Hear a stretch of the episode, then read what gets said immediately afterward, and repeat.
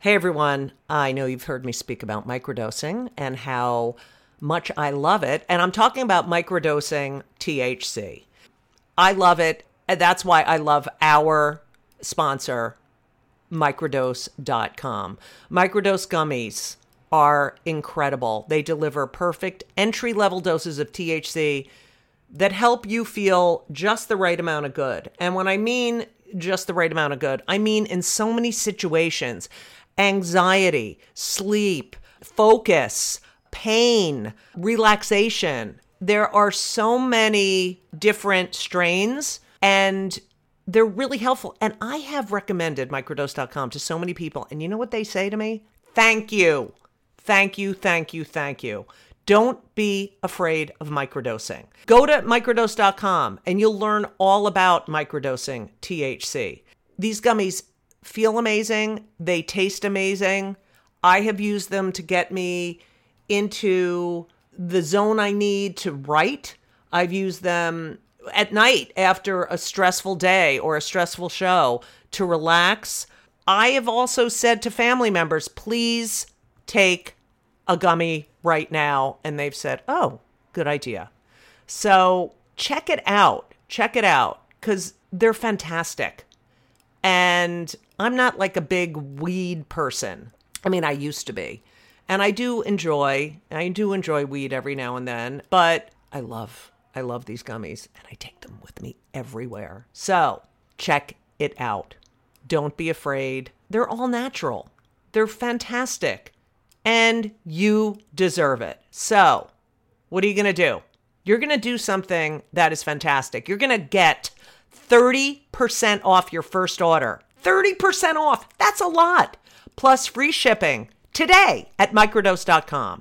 Use promo code JudyGold, J U D Y G O L D. It's available nationwide. They deliver it to your door. That is microdose.com, promo code JudyGold for 30% off and free shipping. Do it. Go to microdose.com, promo code JudyGold. You deserve it. You deserve it. And you know what else? You're welcome.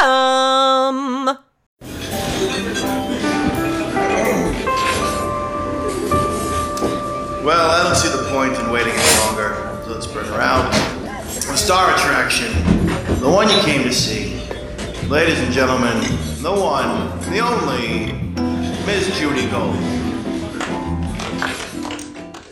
Hey everyone, I am very excited today because, um, well, I'm always excited when I have guests that I really like, um, which is pretty much all I have. Anyway, so today is a, is a very special episode of Kill Me Now um, because I think I'm one of the only people who was interested in interviewing our guest after the fucking orange piece of shit left.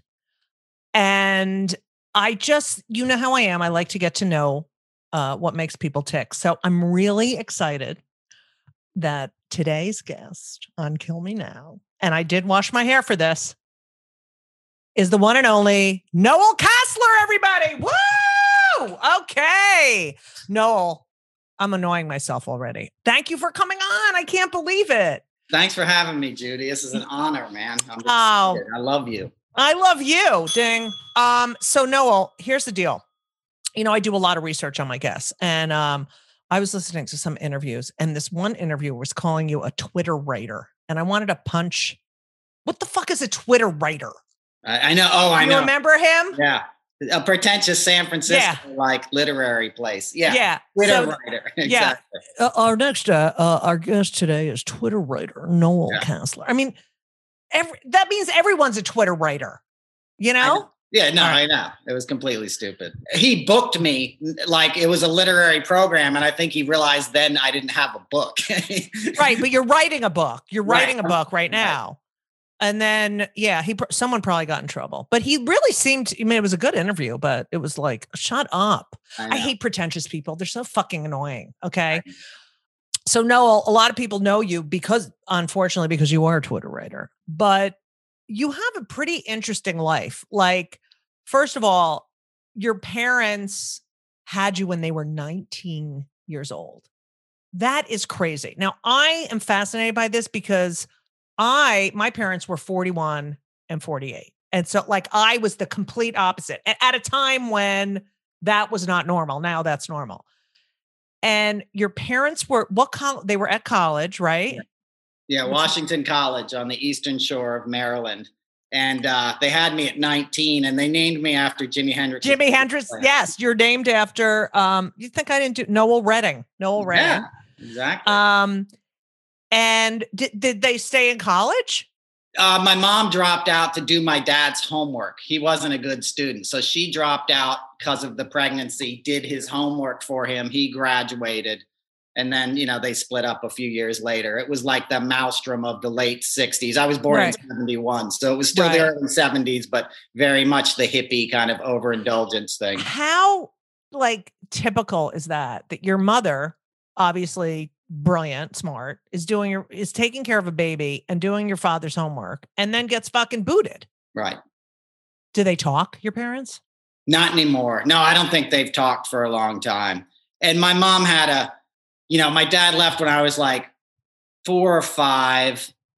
Um, and then I lived with my mom, who was a single mom, uh, struggling with who she was. You know, this was the 70s and she, Right, had, she had a lot of issues and stuff. So she she sort of lost touch with my father, I guess would be the best way to put it. And just raised me on her own as best she could till she could no longer, you know. Right. So your parents are in co- what were they studying? What was what like your They mother were- my mom was an English major. She was a great, you know, very literate, very good writer. as are you because you're a Oh. Twitter writer. They know. exactly.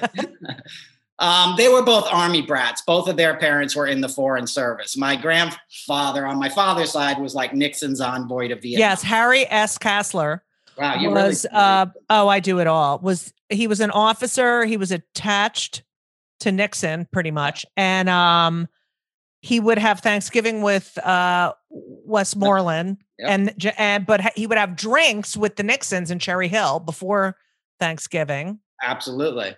Yeah, and and I just love that he. I mean, I, I reading about your grandpa and your and your other grandfather was in the NSA. Yeah. He was an NSA guy and like an Irish Catholic guy from Massachusetts who went to World War II and was in intelligence. And then the Navy put him through Harvard.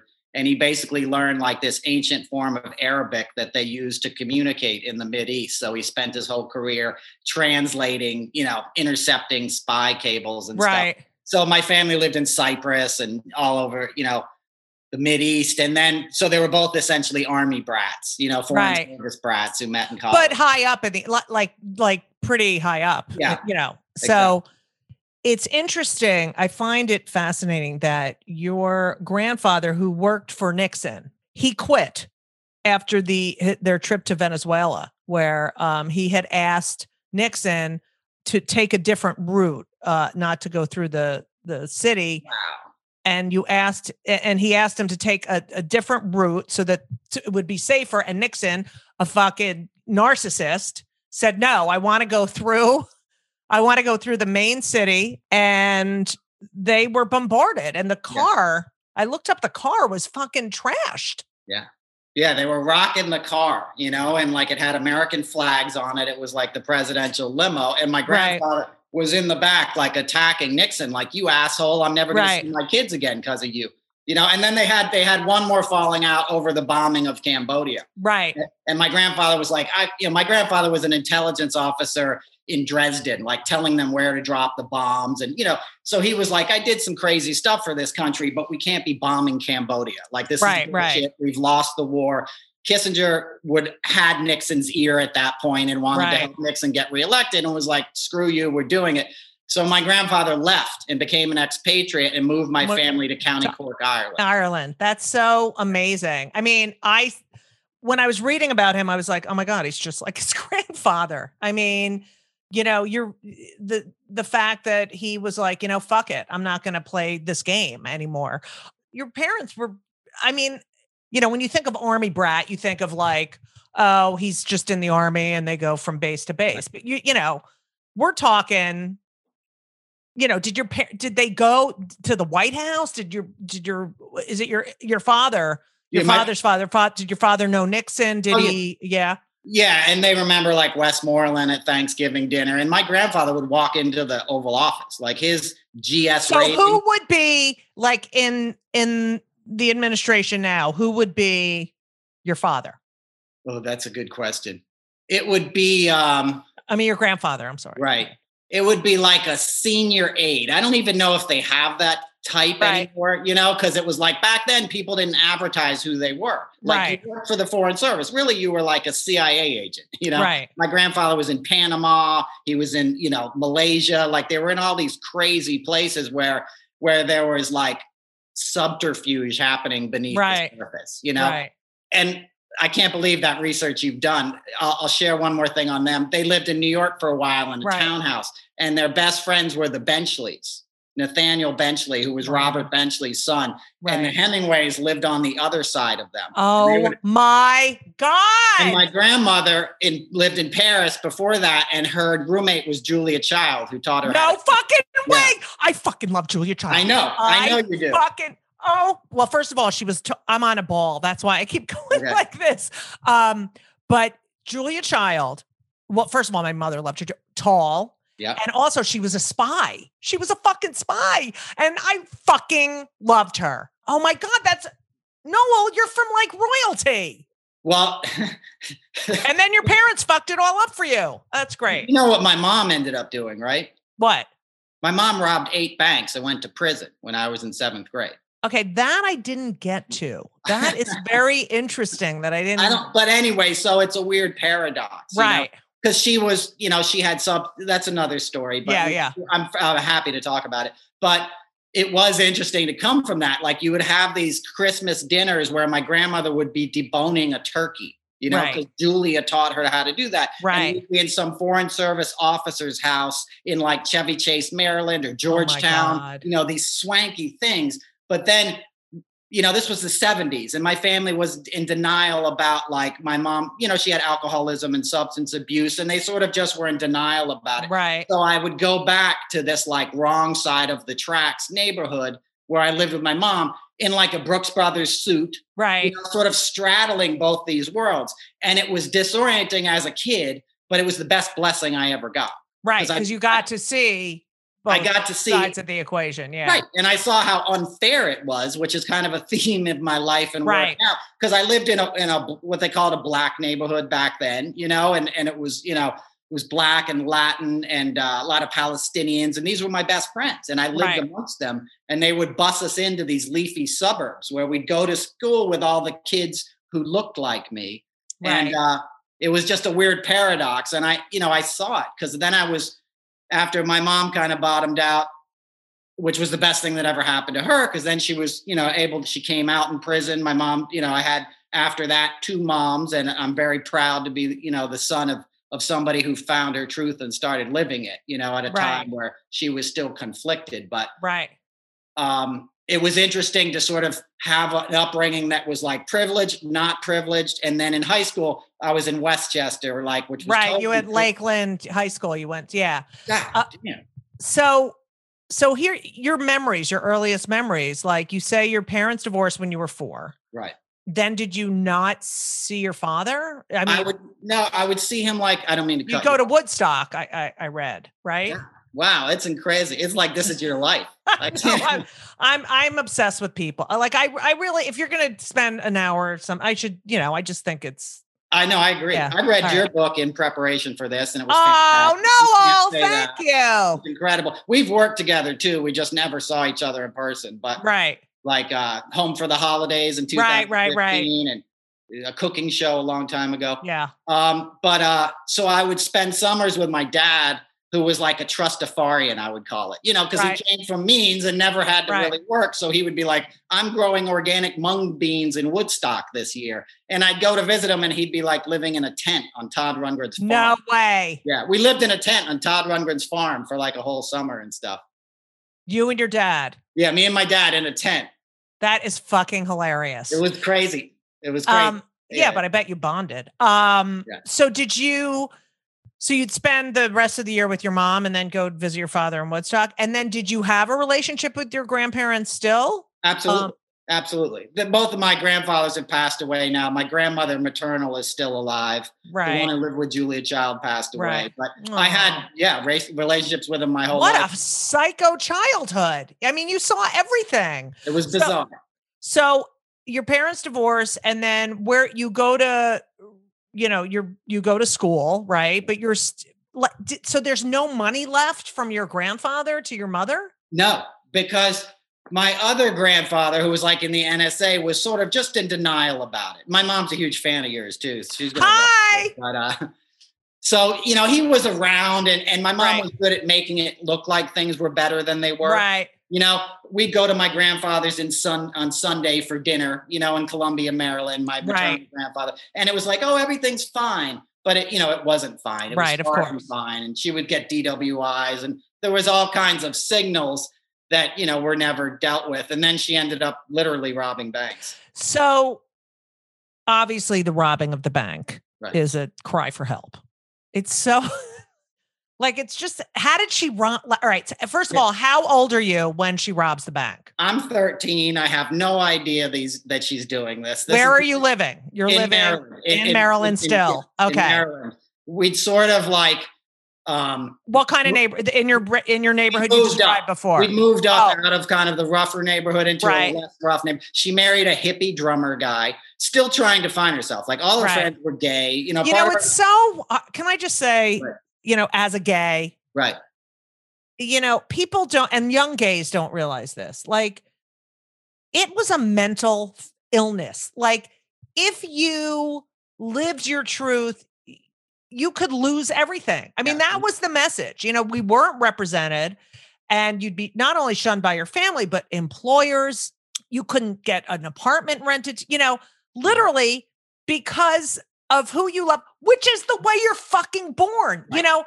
And so it's just when you hear these stories of the struggles, you know, we can't forget because there's so many, you know, LGBTQ, RSTV, kids who are just, yeah, whatever. And it's like, Right. no, you got to know your fucking history. And these are the people, these, oh, there's more than one of your mother around. Uh, absolutely. And, and I'm glad you say that because it's important. I see it in this younger generation and I'm Yeah. happy how free they are to be. Right. open. But like it was a secret society. Like we Right. go out to like the Castro district in San Francisco in the summers and meet all our friends. And they'd have these parties in Marin County, you know, like up in the hills where they could be themselves because you had to be even in San Francisco, this was the era of Harvey Milk and all this stuff. And those are some of the bravest men and women I've ever met. Oh, you're not kidding. Especially Harvey, I know exactly. I exactly. whose only message, wait, shit, I forgot the Jew bell on Harvey. Um, the only, you know, his one message, and it rings true today, is come out of the fucking closet. Unless you come out of the closet, no one knows that they love a gay person, you know?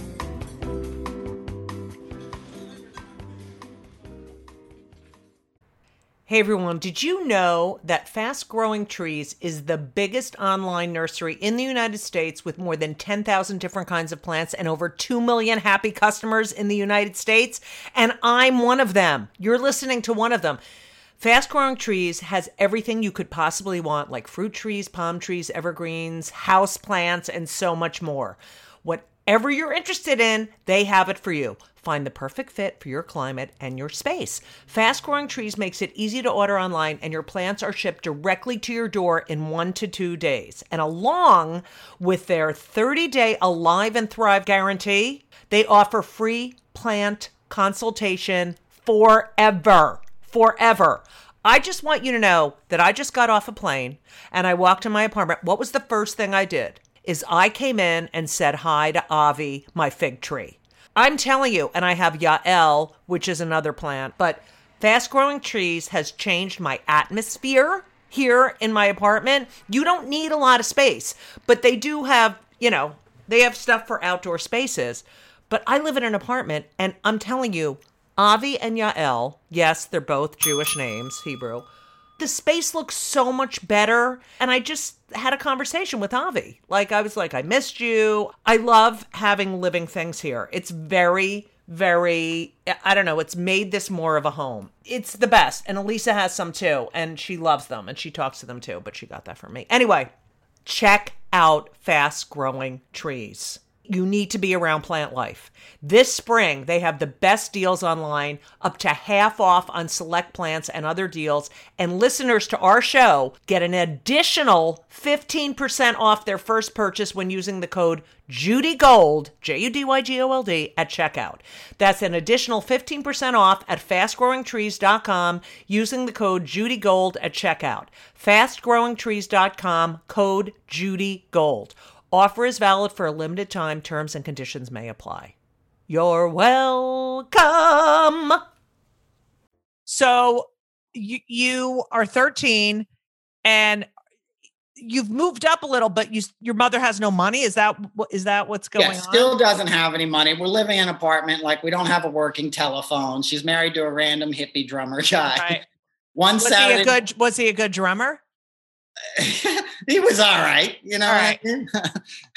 I have a funny joke about that. I Uh, won't do it, but uh, um, so he- one morning the FBI kicks down the door. They kick down my bedroom door. They're like, "Freeze, FBI!" No fucking way. Yep. Guy holds a shotgun in my face. I'm sitting here under the covers, have no idea what's happening. I had a big poster of Keith Richards, you know, from the Rolling Stones. Yes. I love the Stones, and back then they had record stores, and they'd give you the promo Oh posters. Remember that? Yeah, yeah. yeah. You just go in and be like, "Can I have that in six weeks?" You know. Yeah. And, uh, so I had this big poster of Keith Richards, and this FBI agent's looking down a shotgun, sees this kid there, and he's like, looks at the poster, looks back at me, goes, "You like the Stones?" And I'm like, "Yep." And he's like, "All clear in here," and he just walks out of the room. There's no child services, nothing. They Okay. go to- Were you fucking like I, I would have shit in my pants. Like, were you freaking the fuck out?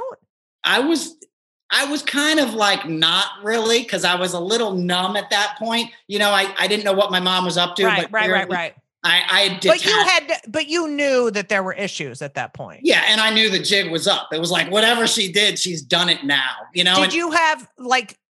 Did you have friends come? Like, did you have people, your friends come over, or were other parents like, "Don't go over to their house," or uh, no, his there- mother's I had friends crazy. come over. Not at that point, but in Right. younger stuff. You know, I, I had sleepovers and was in Right, right, right. Okay, okay. She did my best, her best to give me the best life she could. You know, she was a kid herself and struggling with her own. And you never felt unloved.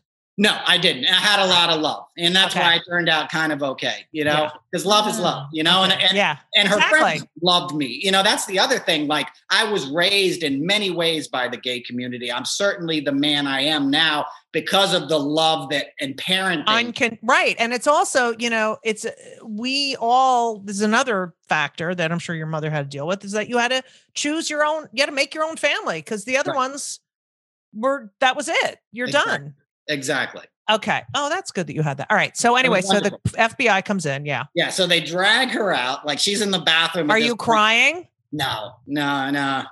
I, I was through crying at that point. I did a lot of crying in my childhood, but like I was, you know, I was sort of like in my own world and like, what's going to happen? And uh, they drag her out of this bathroom. You know, I just hear all the footsteps because the FBI is not trying to hear like I'm getting dressed. right know? right right right They knock down the door, they drag her out. I wait till the smoke clears, you know, like 10, 15 minutes. I walk out in the living room. They didn't arrest the hippie drummer dude. oh i was just going to ask you is Yeah. the drummer still there yeah He's okay still there. He's Okay. like, I'm going to go to a hotel now and kill myself. You can have my stuff. You know, my no stuff. way Yeah, I swear to God, you know. He leaves, you know, and I don't have a phone. So I'm like, fuck, what am I to do? Like, wait they left a 13 year old boy Yeah. oh well they thought the drummer was there so yeah yeah, and it's the, eight- it's the early 80s. That's the other Right. thing. Child protective services, like, yeah they would let her, she would get DWIs and they like practically give you a ride home. You Right, know, it right, was a right. different era. So he leaves, and all I can think about is like, what am I to do? And bizarrely, there was a lot of self centered fear. Like, how am I to look cool on Monday? Like you said, like, right how many of my friends saw that shit? Because it was our, you know, I was, I was a teenager. You know, I was worried about looking cool and Of had already had the, had the childhood that I was already had Right. secrets and was covering up. So I didn't know what to do. I turned on the TV, you know, day turned to night, and Caddyshack came on the television. And I was just thinking, like, what's going to happen? How am I going to look cool on Monday? I hope nobody finds out. and I can still never watch that movie. But you know, back then they'd have commercial break at eleven, and Right. there's a picture of my mom No in her disguise that they got from the bank. And they were like, Greenbelt woman arrested for robbing eight banks or whatever. And I was So just like, it's like it's like the Patty Hearst thing. right. Uh, wait, so they show what was she? What, did she have a wig and stuff? Yeah, she had a wig and sunglasses and like glasses, right? But the last girl she had done it to, she had gone to high school with. And she was so high, Oh, she didn't realize. God. So how would she rob the banks? Like would This she? is the, this is the this is the interesting part. She would sit, uh, hand him a note, right? okay. Yeah. So she would hand him a note and say, "I have a hand grenade in my purse. Give me the money in the drawer, you know, or I'm going to detonate it." And she never had a hand grenade or anything. She Right, had a right, right. note. So I like to tell people I come from a family of writers. right? But so she would hand him this note. The last time she did it, she was so drugged out and desperate. She had been speedballing heroin and cocaine, you know, again, early 80s, you know, so she was mentally ill from addiction and sick. And, th- and that happened. I was rescued, you know, by this happened right around Thanksgiving. By Christmas, I was living up here in Westchester with my grandparents and had the normal, you know, he put me in a polo shirt, I fit right in. You know? right. Yeah. Look at that face. Yeah. Right. You're like one of the Von. Trapp family singers. You know? exactly. And and and and that being said, you know, prison helped her sober up. She got sober, went to AA, came out, had a girlfriend in prison, got out of prison. I moved back in with my mom. And okay. All right.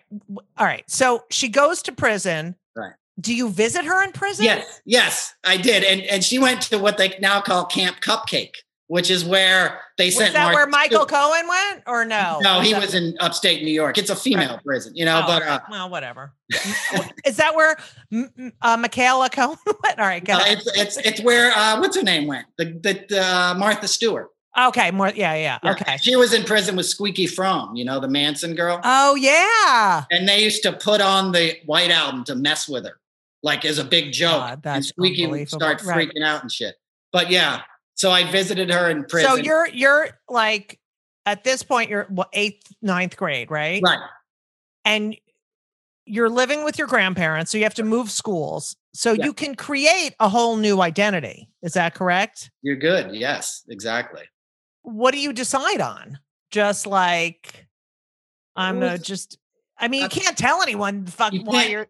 No. So what did you do? What did you? What was your? I was like a creative. I played music. You know, I'd been exposed to so much music that I had a head start on my peers in eighth grade that were just Right. getting into Led Zeppelin. It was like I lived that shit. you know what I mean? Like, and I played guitar and stuff. And then when I got around, like, there was a lot of girls up there that thought I was cute. So I very quickly kind of got into that Right. side of things and was just like sort of off to the races on my own. People didn't ask me about it, you know, and this was now the mid late 80s when I was Right. in high school and it was its own crazy time. You know, I'd go down to the city at night. My uncle was a big writer in the city at the time for a magazine, her kid brother.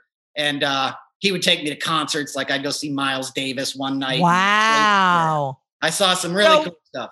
Was your mother sort of the black sheep of the family then? Like, hundred percent. Yeah. It was like she wasn't mentioned. Now she's eh, fully okay, ingratiated. good. We're talking 30 something years ago. at this Right. point, you know, 35 So- years ago. all right. So you're in high school, and so you seemingly have this normal. You're living with your grandparents. Right. Were, were they good parents? A wonderful. Saints. Okay. Saints.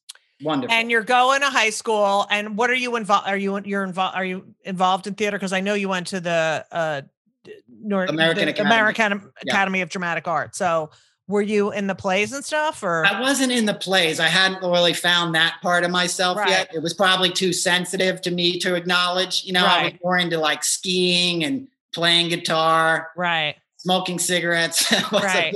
You know, you could smoke in high school back then. You I know. Oh, please, there. I remember. Right. Yeah.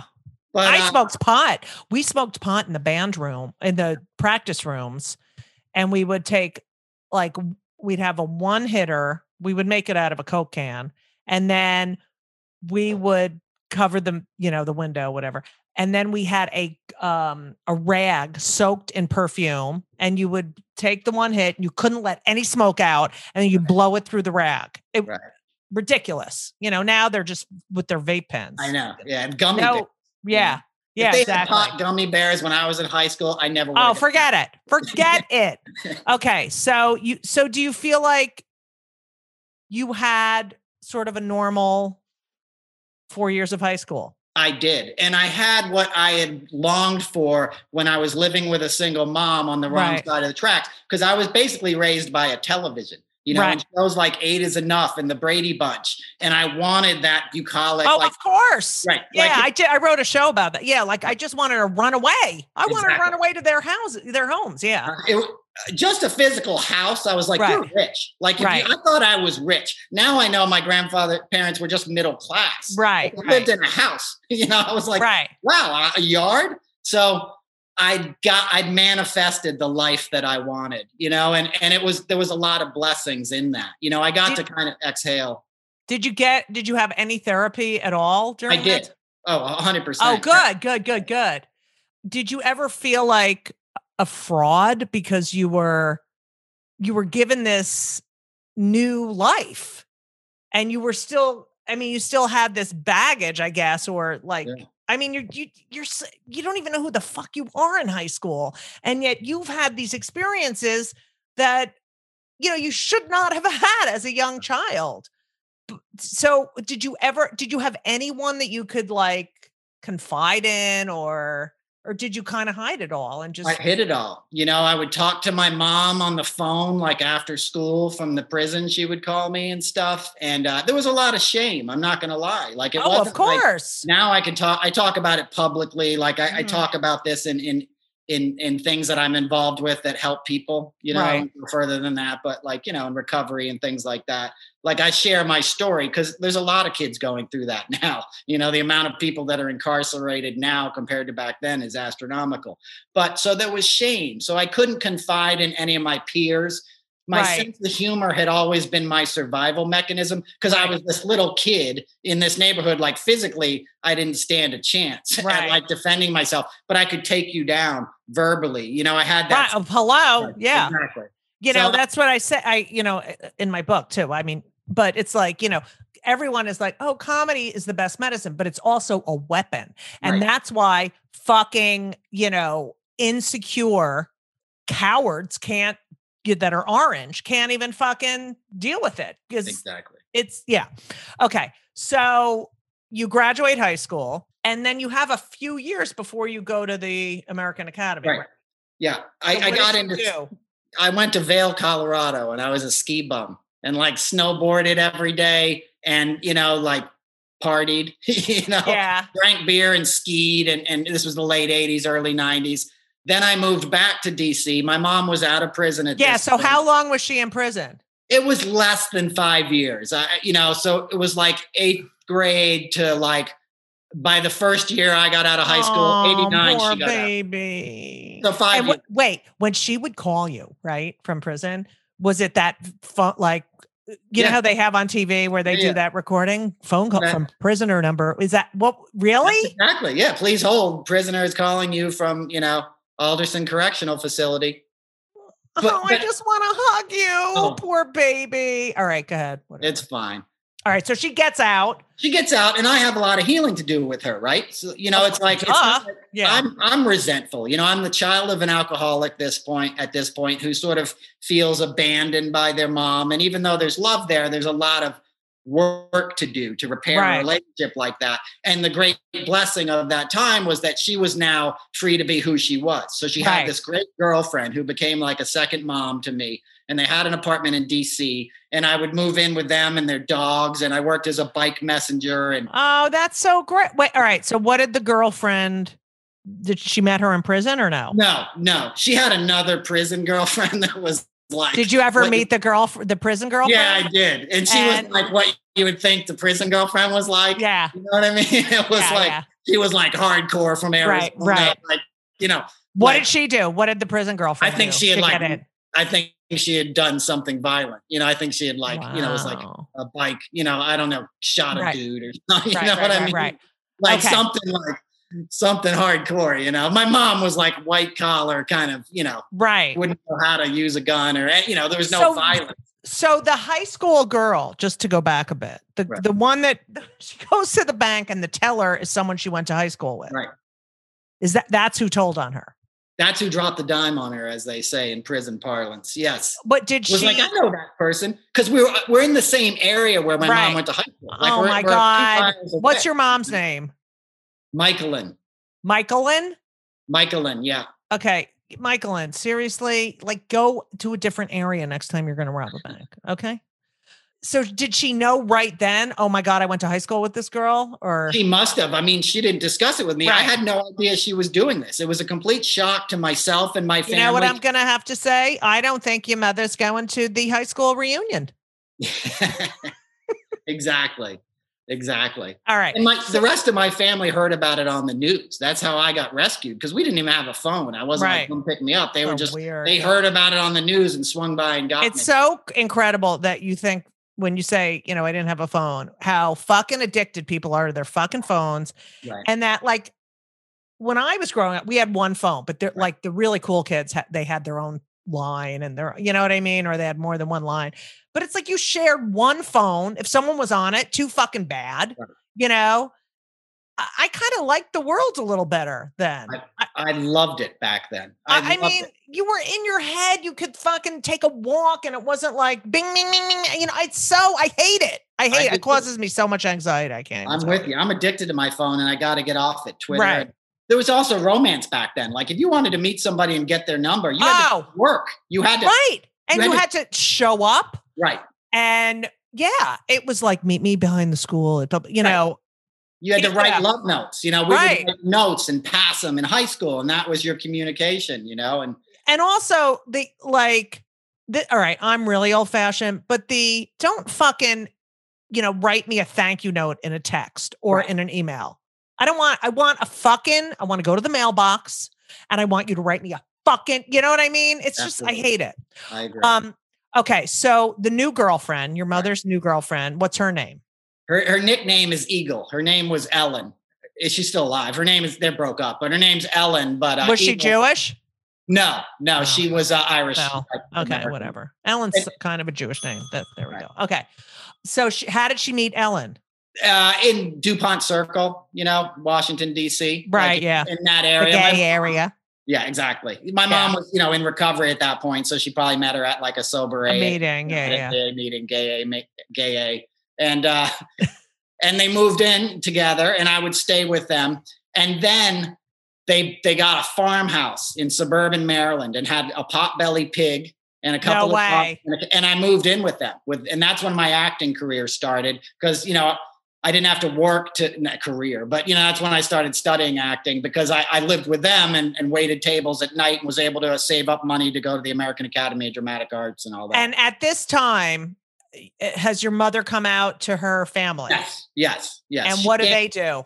They accepted her. They loved her and accepted her. My family would have accepted her the whole time. I think Uh, it was more like she was so tortured. Yeah. yeah. And and as you so well pointed out, society was different. You know, now we're in the early '90s, and and people are you know they're, they're high profile. You know, Well, people, you know, it's it's an unfortunate that that the AIDS crisis forced people to come out. Like I tell, I tell so many kids, you know, they couldn't be in the closet anymore because they'd walk out of their apartment. They had sores. They were had wasting, you know. It, you really, and also the fact that these people are dying. I mean, this is getting going to a morbid place, but you know, they're dying in the hospital and they're not letting their fucking No. partner in, or the family's coming in at the end saying, uh, sorry, you're not invited to the funeral and I'm taking all, you know, fuck you. That's And- why we have these rights, assholes. Okay. absolutely. And they So- were, I saw all that. You know, like my my mom's girlfriend Eagle, her brother had AIDS. He was in that generation of men. Right. Was involved with Whitman Walker Clinic. You know, Right. UP. So I saw. That's why I say these are the bravest guys you've ever seen. Right. Like the fact that you already have to live that way from Stonewall to the AIDS era. Right. Like, nobody got like a harder chunk of thing. And these, and I'm not saying this to pander, but like these were the nicest, most loving, unbowed people. Dudes Right. death sentence that were fighting to just be acknowledged by Reagan and get Right. medical care, Ugh. still loving and smiling and taking to the streets. Yeah. And that was a wonderful thing to see, you know? and it brought the you know look the lesbians do not get enough credit the women who who stood by these guys so there's a whole story there Yeah. but it definitely brought the community together you know because we had one focus and it was getting fucking curing this disease.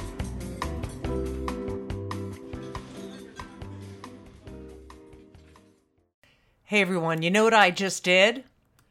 I tore, I poured, and I enjoyed a packet of Liquid IV because I love Liquid IV.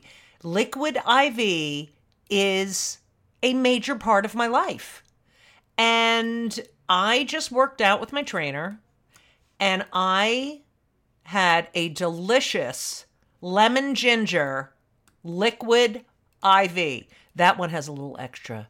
That has a little green tea in it, and so that's a little caffeinated. So I enjoy that because I needed it today. And you know, it's getting warmer out, and what does that mean? Summer. Oh God, please come. It can't come soon enough. And that means you have to hydrate. And that's what Liquid IV does. It hydrates you with benefits like electrolytes, vitamins, and clinically tested nutrients. And it has three times the electrolytes of the leading sports drink, plus eight vitamins and nutrients in one little stick. And that's why Liquid IV is the number one powered hydration brand in America. Okay? And I love it. I use it every day.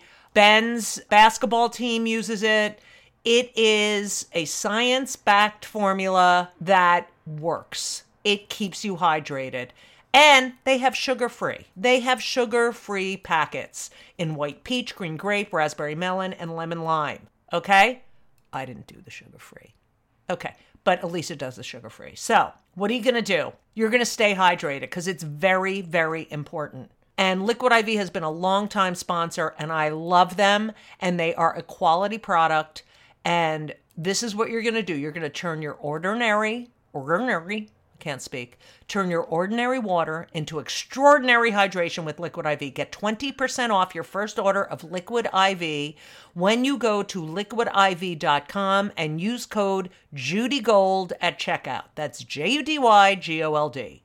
That's 20% off your first order when you shop Better Hydration today using promo code JudyGold, J U D Y G O L D, can't even say my name, at liquidiv.com. Got it? You're welcome. Okay, so you go to American Academy of Dramatic Arts. Do you feel normal? Like, oh, my mom's normal. Yeah, Okay.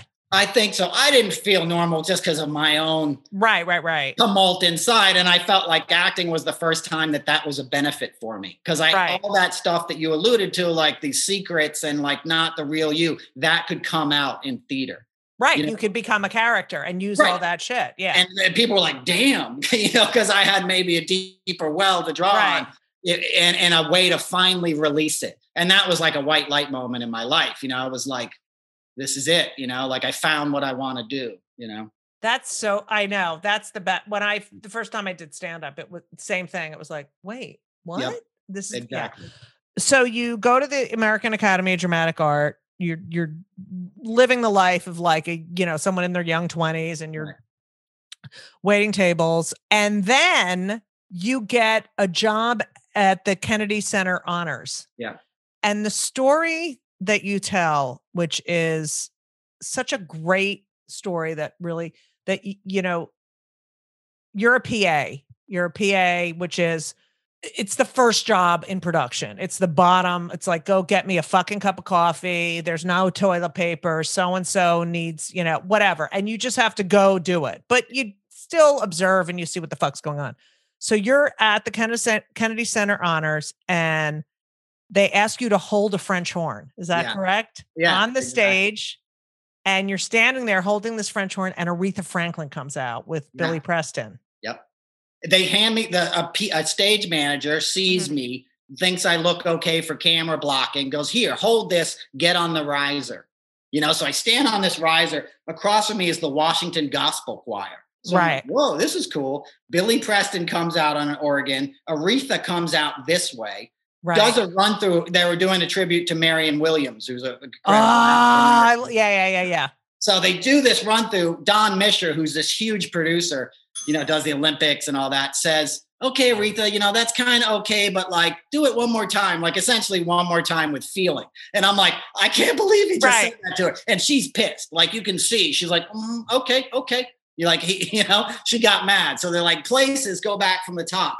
Then she comes back out and she did this song with the fury of like the heavens. You know, it was like she was pulling down lightning bolts and just throwing them on people. And all of a sudden, the cameramen are crying, I'm crying. Like it was the most g- wonderful like expression of emotion and Right. artistic soul I'd ever seen. And I got goosebumps, and I was like, I'm Oh, hooked. of course. I was- mean, come on, that voice. And and I worked with her for many years after that, a bunch of times. I would do like the US Open or whatever, and she always remembered me and called me the. Goose Pimple Kid. She's like, "You're the Goose Pimple Kid," oh that's Yeah. because So- that's how I got in the business. And then that took off for me, and I gave up on my own acting aspirations because I started getting this life behind the scenes. Right. So, what can you explain to everyone what was so ex- I mean, cuz I love the way you talk about this. What it was about being behind the scenes that you were like grav you gravitated to that cuz so many mm-hmm. people are like, oh, but there the way you talk about that is so much different than anyone else. you know it, it has to do with that childhood you know like Yeah. i would i when all this craziness like these hippie friends of my mom would always leave these great record collections. So it was like crosby stills and nash Jackson Browne james taylor. There was a hope in that music that i was like if i can just hold on and get to that place everything is going to be okay Right. you know? And then i got to that place. I, I you know i was Jackson Browne's road manager and csn and all that. And when i in the first couple of times i got behind the scenes i loved that there was a world back there you know it was like that smell of the grease paint i'm like wow it's somebody's job to hand you know to stand on a riser right. and see these you know i was so interested in the arts i knew that like that thing i just seen with aretha would never be that good on tv like i knew the program would be good but it wouldn't be that drama i saw of Right. how our performance is created and the uh the push and pull you know there's Right. conflicting elements that make all this stuff come over come together rather Right.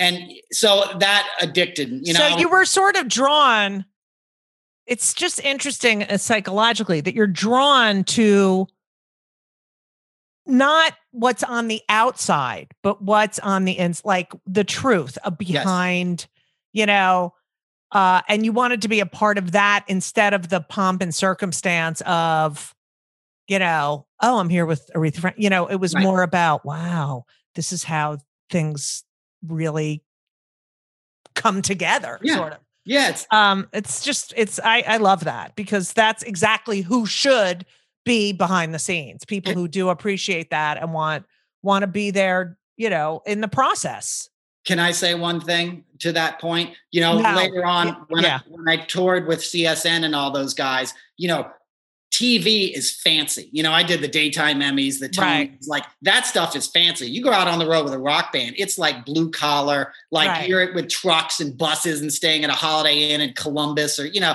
no offense to Columbus, you know, you're in this like really kind of grind. And you see these roadies, you know, the dudes in the shorts. oh yeah all this just work that goes on all day, you know, and the band, you see them how they really are. They're just grumpy old men that you're pushing on the stage practically. And then every night the curtain would drop.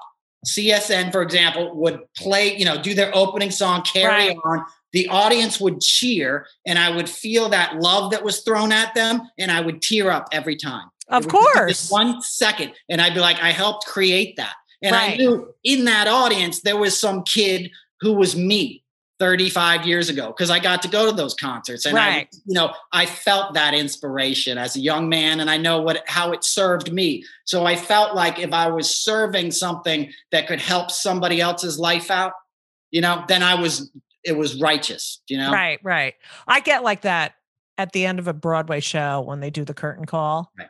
i get so teary-eyed because you think of all the fucking work Right.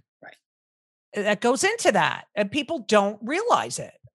Okay so you work for the you do all this you know and plus fyi when you're talking about being on the road with these rock bands it so reminds me of being a comic on the road in the 80s and in the 90s too, and just going from shithole to fucking shithole, no fucking phone, no fucking computer, you know, just trying to get on stage. And and if and if the audience sucked at your gig, that was because you you 23 hours you're waiting to get the fuck on the stage, and then the audience sucks, and you're like, I fucking want to kill myself. You know, it's just shit. It's I shit. imagine. All right. So you're doing all this, and then you worked with Michael Jackson. Yeah. Who you said gave you the creeps. Yeah, he creeped me out, you know. And I know people love him, but uh I was a Prince guy, you know. Prince was Right. Oh, I love Prince. Yeah. And I worked with Prince too. It was incredible. But um, you know, and I was, you know, I respect Michael Jackson. I was in seventh grade when Thriller came out, you know. Uh, but yeah, he was kind of creepy. You know, he was back You then. yeah. No, I was going to say, like, I grew up with the Jackson Five, and I, after watching that documentary, I can't listen Right. to anything, you know, thriller on without being tainted by that documentary because no, there's no way those guys are lying. Why would No. the fuck would they do that? Of course not. No, I- and I totally believe it. And I didn't know, you know, I got in trouble one time. I did a Rock and Roll Hall of Fame induction with him, and he showed up on a cane. And somebody was like, "What happened to Michael?" And I said, "He fell chasing a little boy down the stairs, like just making a joke." And his publicist was like near me, but I still got hired. And he, uh, you know, I did it from the show side, you know, so it wasn't like Michael was calling me up and hiring Right, me. I right, would right. get assigned to him. And the last gig I did with him was the uh, the VMAs at Lincoln Center. This was this was 2000, right? And he was Uh-huh. my talent, and they made me like shut down the hallway when he walked to stage. So it was like you two had to stay in their dressing room. Nobody could go to stage. Right, right, right. He was there with Uri, Uri Geller, you know the guy. Oh yeah, yeah, yeah. The And I was like, Uri, what are you doing here? He's like, Right. I'm Michael's best friend. I'm like, how long have you known him? He's like, two weeks. We met on a plane. And oh like, "This is just my weird." god, what the fuck is so weird? And, and he had that mask on. He was ahead of his time there. Oh yeah, yeah, yeah. Right. his nose was gone. Like there was Yeah. no nose left. And he, he was tall too. I'm short. I'm five seven, but like, you know, Michael was taller than most people think. I think somehow they think of him Yeah, because I think of him as such a little boy. Right. No, and he's he was a tall dude. Like it, so it was just a weird paradox with that voice. And I just didn't dig it. And I had I so I'd been hired to work with him then and then a Sunday and Monday night at Madison Square Garden. And he was doing like a Jackson reunion, like Jackson special. Nobody knew what it was. We didn't have a shooting script. All we knew is that he had hired Marlon Brando and Liza Minnelli to be on the show with him. And I'm like, hey, you know, I went to my boss and I was like, this sounds like a freaking train wreck. Right. It was early September. I had just gotten a cabin in Woodstock and I had a cat who loved being up there. I was like, why don't you get me out of this gig? There's a million people that love to work with Michael. Let me get out of this and go up to my cabin. And she was like, fine, you're released. Uh, you've done your duty, you know, because he was just a nightmare. Right, right. And uh, I went up to my cabin and I lived downtown at the time, but I was up at the cabin and the, the last the night of the taping was September 10th, 2001. Uh, yeah, it's amazing. so he had You're so me. lucky you would have been know. downtown. And then he had to drive, of course, across the country with Liza Minnelli and Marlon Brando. And uh, that forget that is that I love that you said something about, you know, can you imagine being Yeah. at a fucking gas station in the middle of Kansas and these three walk? God, I can't believe you. You literally have everything I've done. Oh, please. You know, I, I'm I'm so honored, Judy. Oh, stop. Thank you so much for listening to part one of Kill Me Now with the unbelievable Noel Casler. Now, if you like the show, as I say every week, please subscribe and leave a review. I want more reviews and I want them to be five stars and I want you to go do it so I have a lot. I'm, I'm feeling unloved. If you haven't purchased my book, yes, I can say that. When they come for the comedians, we're all in trouble. I, really, you know, it's every week I mention this. Every week. Every go- Oh, I just got a new review on Amazon. Five stars. Wow. It was everything I expected and more. Okay, so what are you waiting for, people? And the audiobook as well is fantastic. Just lower the volume. Anyway, it would really mean a lot to me if you check it out because um, I need the money. And all the order links are on the homepage of judygold.com or wherever books are sold. Also, please make sure to follow me on Twitter and Instagram for my thoughts about everything, uh, upcoming virtual and live live events. Isn't that hilarious? uh, and dates, that's at Judy Gold. You know, J E W D Y G O L D. You know, like Jew Gold because I'm a Jew, Jew, Jew, Jew, Jew. Uh, anyway, thank you all so much for listening. Stay well, wear a mask. We're almost done with this shit.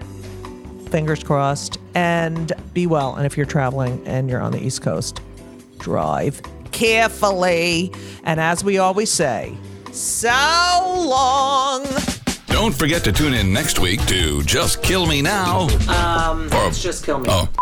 Don't forget to turn uh, for part two on Just Kill Me. No, it's not. It's just. Just Kill Me. No. Judy Gold's Just Kill Me. Kill Just. Ju- just Kill Me Now. America. We are endowed by our Creator with certain unalienable rights life, liberty, and the pursuit of happiness. At Grand Canyon University, we believe in equal opportunity, and the American dream starts with purpose.